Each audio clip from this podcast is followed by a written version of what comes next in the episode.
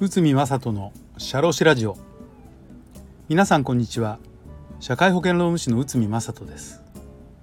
この番組では私宇見が日常の業務や日常のマネジメントで感じたことをお話ししております。今回はパワハラについてなんですけど、部下が挑発してきた場合とパワハラの関係について、こちらを解説いたします。挑発なんていう話が出てくるとちょっと物騒だななんていうふうに感じられますけど、パワーハラスメント、パワハラのご相談を具体的にお聞きすると、いわゆる部下側にも問題があるケースがあります。確かにパワハラはしてはいけないことですが、部下が挑発してきたなどの場合、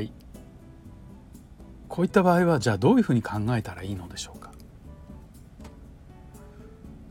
非常に難しい問題ではあるんですが、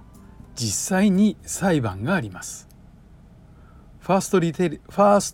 テイリング、ユニクロ店舗事件、名古屋高裁、平成20年1月です。概要としては、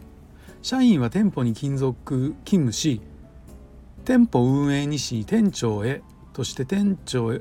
の仕事の不備を指摘しました。処理しておきましたが、どういうことですか、反省してくださいと記載。店長は社員を呼びつけ、これはどういうことですかと説明を求めた。これに対し社員は、事実を書いただけです、2回目でしょう、どうしようもない人だと言い、鼻で笑う態度を示した。この態度に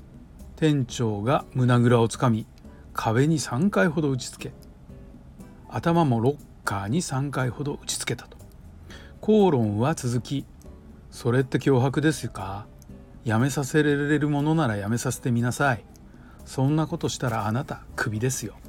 もうあなたと話しても無駄ですなどと社員が発言したということですね。その後社員は気分が悪くなり、救急車で病院に搬送され、 CT 等の検査を受け、後日社員は精神科へ通院することとなり、外傷後ストレス障害と診断されました。さらに社員は管理部部長に連絡して、この件に関する報告書の開示を求めた際、部長より以下の発言を受けた。いい加減にせよお前、おう何考えてるんだこりゃ、ぶち殺そうかお前、調子に乗るなお前などですね。社員は裁判に不法行為、これパワハラに基づく損害賠償を請求したということです。そして裁判は、高裁ですね、高裁まで進み、高裁の判断は次のようになりました。店長の暴行は不法行為にあたり損害賠償の対象となる。発言ですね、発言についてもこの社員には仕事の話をしないことと医師から告知されていたのに、仕事の話をしてしまって、これは部長さんですね、損害賠償の対象となりました。ただし被害妄想、他人との関係に敏感、正義感が強い、論理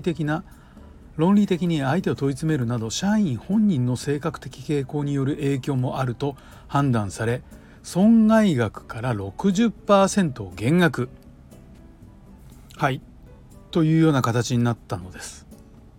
この裁判のポイントは、社員の元々の性格について考慮した点です。社員は本人の性格とパワハラを受けた被害側の状況を考慮した結果、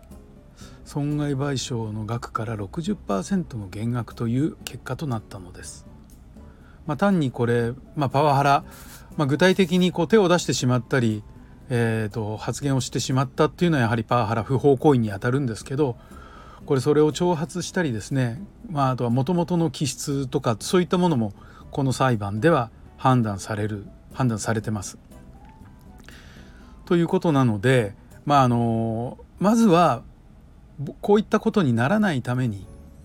パワーハラスメントは何かということの理解を深めるということが第一だと思います。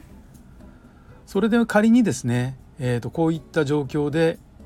部下が挑発というようなことになった場合は、やはりここはですね、感情と感情のぶつかり合いではなく、一歩引いた形で、収めるということが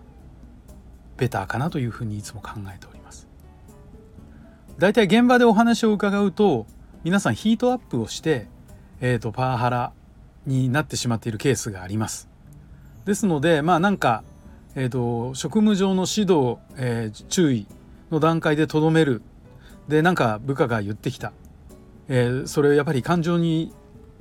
訴えかけてますから、それによってこちらも例えば上司側も感情になってしまうというのがやっぱり一番まずいのかなというふうに考えております。仮にそういうような状況になった場合は、一呼吸置いて気持ちをちょっとだけ抑えて、それで次の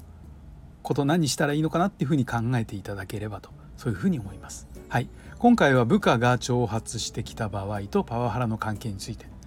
こちらを解説いたしました。本日もお聞きいただきありがとうございました。